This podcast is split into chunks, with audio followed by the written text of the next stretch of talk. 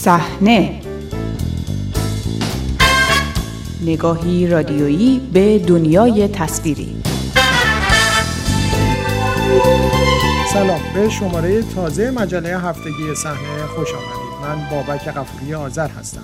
در این شماره به بهانه برخی واکنش ها و اظهارات اخیر سینماگران ایرانی با پرویز سیاد چهره شناخته شده هنرهای نمایشی ایران گفتگو می‌کنیم. با صحنه همراه باشید.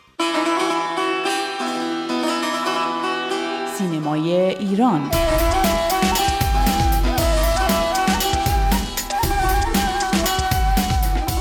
از زمان اعتراض های سراسری در ایران اظهارات و اقدامات بی سابقه ای از سوی تعداد زیادی از سینماگرانی که در مقاطع مختلف در سینمای رسمی ایران فعال بودند یا همچنان هستند دیده می شود.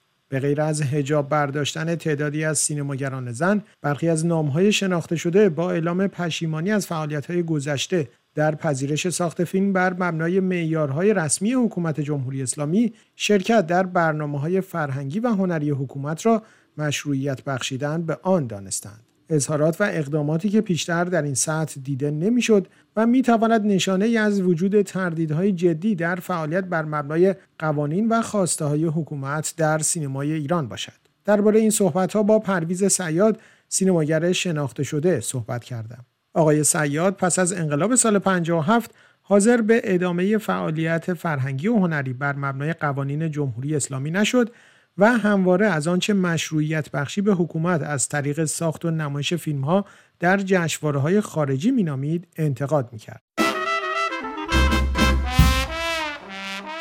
آقای سیاد الان که این صحبت ها و نظرات و همه این اقدامات رو می‌بینید از جانب تعدادی از سینماگران ایرانی براتون می‌تونه تا حدودی یادآور یا تایید کننده نظرات پیشین شما باشه که همواره بیان می‌کردین؟ به نظر من اظهار نظرهایی که می‌کنید گاه شباهت پیدا می‌کنه به اون گفته ها ولی ریشه یابی درش نیست. شاید امکان و فرصت اینکه ساختاری باشه و ریشیابی توش پیدا بشه کمتر هست.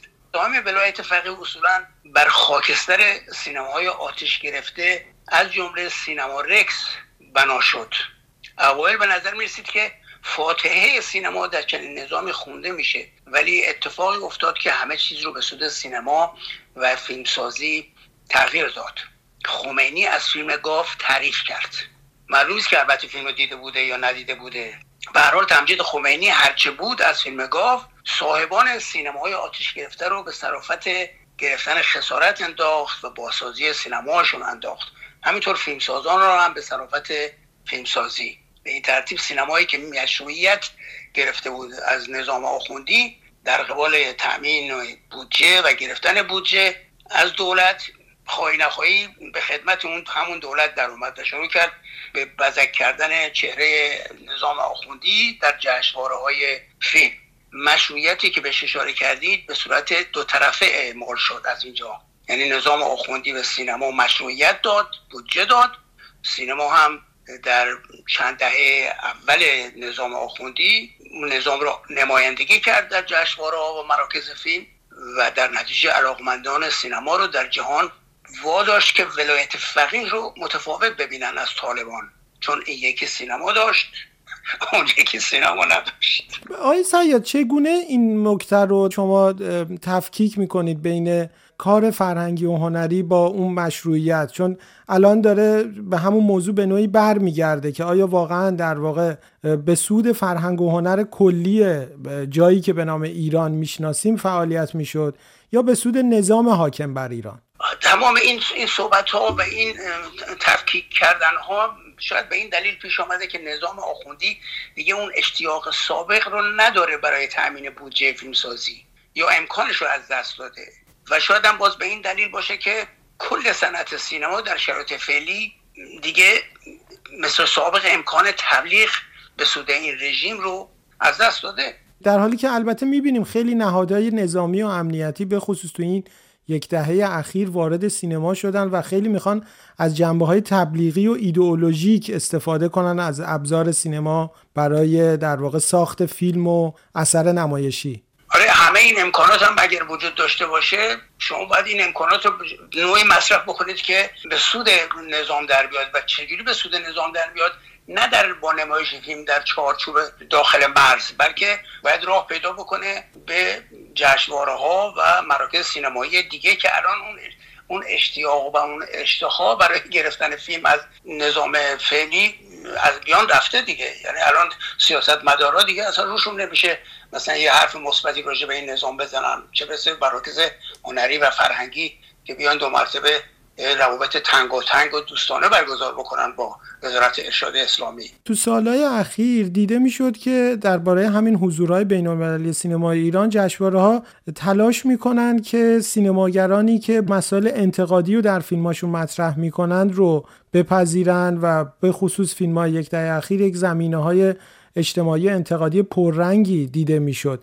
از اون منظرم فکر می‌کنید به خصوص تو این یک دهه اخیر فیلم های حاضر در جشنواره خارجی بازم به نوعی در مشروعیت دادن به حکومت جمهوری اسلامی نقش داشتن؟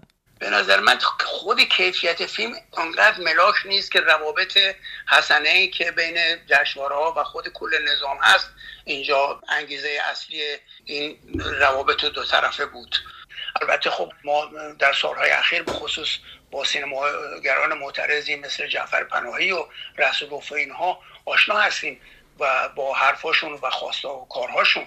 اما شاید مثلا هر فیلمی که در ایران تولید می‌شد به اکثر جشنواره‌های دنیا که عرضه می‌کردن کمال میلی میپذیرفتن ولی الان دیگه اون اشتهای از این جانب وجود خارج از مرز وجود نداره. شما الان اگر فیلمی ساخته بشه شاید با همون کیفیت که اشاره می‌کنید به خصوص اگر در خارج بچه ها بتونن بسازن بیشتر مورد توجه فستیوال ها و جشنواره های فیلم هست و همچنین مراکز سینمایی. اتفاقا همین موضوع هم مثلا امسال ما فیلمی داشتیم که در خارج از ایران ساخته شد و الان فیلم انکبوت مقدس جزء 15 نامزد اولیه بخش اسکار بهترین فیلم بین المللی جوایز سال 2023 هست. فکر می‌کنید حالا با به خصوص با این مهاجرت هایی هم که همینجوری هر روز بیشتر میشه از بین سینماگران ایرانی امکان پا گرفتن نوعی از سینمای در تعبیر که شما آغازگرش بودید و همون سالا متوقف شد دوباره ممکنه فراهم بشه؟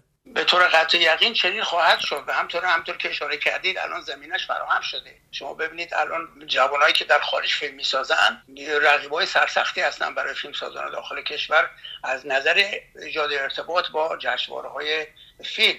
و حتما این جوان ها و این فیلم سازان جدید که به خارج از کشور آمدن یا خواهند آمد شانس بهتری از امثال من خواهند داشت. در اون سینمایی که مورد نظر شماست به عنوان سینمایی تبعید قبلا زمینه نداشت به خاطر اینکه خود من برای نمونه جز فیلم فرستاده و Checkpoint به هر دو محصول همون دهه اول بعد از انقلاب هست دیگه فیلم نساختن. نه اینکه فیلم ساختن خود فیلم ساختن مشکل باشه ولی عرضه فیلم و توزیع فیلم فیلم های کوچکی که غیر تجاری هست مثل فرستاده و Checkpoint باید زمینش رو جشنواره فیلم فراهم می‌کردن که این فیلم بتونه خودش رو سکوی پرتاب پیدا کنه. ولی این اتفاق نیفتاد. یعنی در واقع این روابط حسنه ای که بین جشنواره فیلم و وزارت ارشاد اسلامی که بیشتر این فیلم های متفاوت رو تولید می‌کرد نسبت به هالیوود قبلا وجود داشت و الان دیگه وجود نداره. برای اینکه هم سطح تولید اومده پایین در ایران و همین که تلنت های سینمایی جوان های فیلمساز خوشخریه اینا کم کم یا در خارج اصلا تاثیر کردن یا اصلا از ایران جلای وطن گفتن. آیا سیاد این مهاجرت ها رو می‌بینید؟ به خصوص سینماگرانی هستند که سالها در جریان اصلی سینمای جمهوری اسلامی فعالیت می‌کردن. برخیشون سابقه حضور در فیلم های تبلیغی شاخص این سالهای گذشته رو داشتن و الان میان خارج کشور اظهار نظرهای انتقادی شدیدی رو هم مطرح می‌کنن. فکر می‌کنید آیا نهایت کار فرهنگی و هنری کسانی که درگیر این کار هستند اگر به ذات اصلی این کار برگردن به ناچار به این دیدگاه می‌رسند یا مجموع اتفاقات و شرایط حال حاضر ایران هست که این افراد با این شکل ریزش محسوس دوچار می‌کنه. ببینید خب طبعا همین شرایطی که در داخل کشور به وجود آمده و این جو تظاهرات سراسری و مبارزان جوان خواهی نخواهی در خارج کشورم یه جوی مساعدی به وجود آورده برای همراهی و همدلی با این جنبش. خب طبعا کسانی که از ایران میان بیرون انتظار انتظار دارن جوامع سینمایی و فرهنگی که حرفایی از این آدم رو بشنون که در تایید این حرکت های اجتماعی آزادی خواهانه باشه. حالا برخی ها واقعا با صداقت بیفتن تو این زمینه و بعضی ها یه کلک های شغلی و ای ایجاب می‌کنه که خودشون هماهنگ و همرنگ جامعه نشون بدن.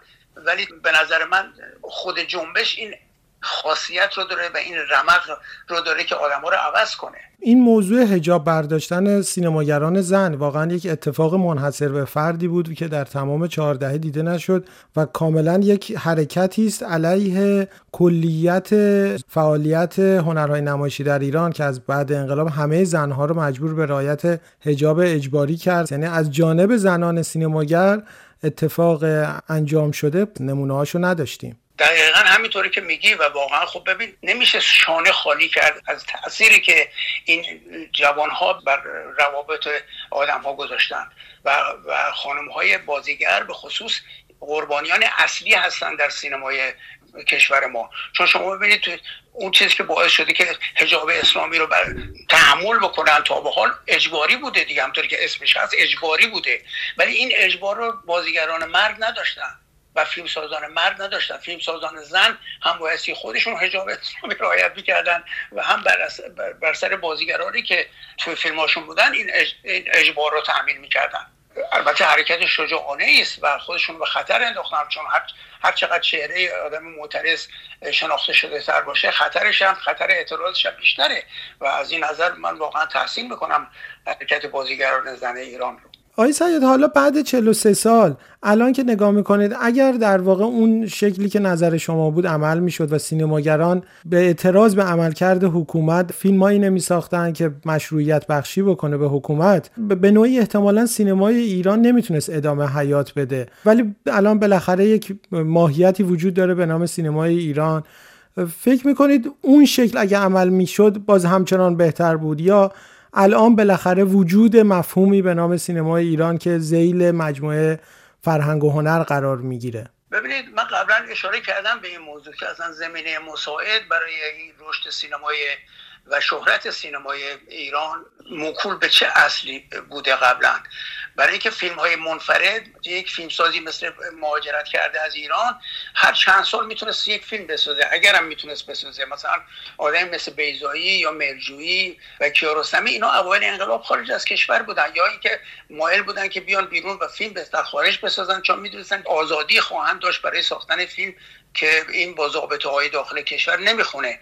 ولی این, این مسئله پیش نیومد و همین فیلم سازه که در خارج کشور بودن برگشتن به ایران و اونجا پایه های اصلی سینمای این دوره رو بنا گذاشتن مثل مهرجویی و کیارستمی. علتش اینه که همطور که اشاره کردم فیلم سازانی که میان از خارج کشور تداوم پیدا نمی‌کنه کارشون. جشنوارهای سینمایی خانه سلسله فیلم هایی که به طور مداوم ساخته بشه و بهشون داده بشه بودن که این امکان رو سینمای دولتی جمهوری اسلامی به وجود آورد براشون. جمهوری اسلامی جای شوروی سابق رو گرفت از, از نظر تأمین فیلم های متفاوت در جشنوارهای مختلف. چون فیلم ها دولتی بودن با بودجه دولتی ساخته می شدن می‌تونست در سال اقل 20 تا 30 تا فیلم ساخته بشه که مورد توجه و خواست جشنوارهای سینمایی است.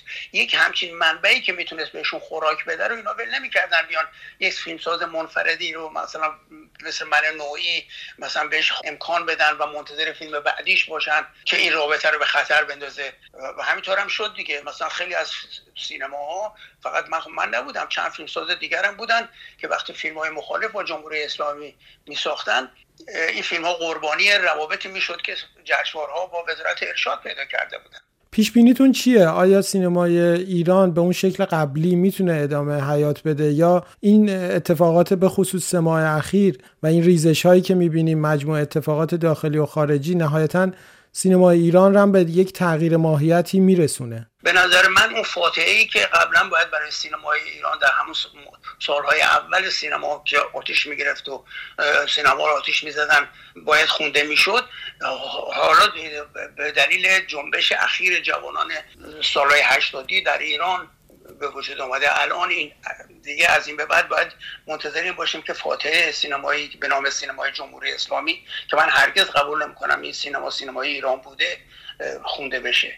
و این انتظار هست. یعنی دیگه الان راه آشتی کردن با تولیدات سینمایی و فرهنگی جمهوری اسلامی یه قوپی پیدا کرده که دیگه حالا حالا ها نمی‌تونن اونو بزکش کنن. آی سید این نقل قولی هم که خیلی تو سالهای به خصوص در دوران اصلاحات هم در رسانه های داخل ایران تکرار می‌شد درباره مواجهه شما با آقای کیارستمی و اون نقل قولی هم که از جانب آقای کیارستمی گفته میشه که البته شما در کتابتون یک روایت دیگر ارائه می‌دادید. اما الان به خصوص بعد این چهار دهه و بعد از این هم که حالا آقای کیارستمی نیست نگاه ها به اونم متفاوت شده. الان که دوباره اون موضوع هم به یه شکلی تکرار میشه چجوری فکر می‌کنه به نظر من چهره احترام برانگیزی بوده. کیارستمی من همیشه براش احترام قائل بودم. هرگز برخوردی با او که فاقد احترام و تحسین من باشه نسبت به خود او به عنوان یک فیلمساز هرگز رخ نداده و من همطور که اشاره کردی در کتاب خودم به درستی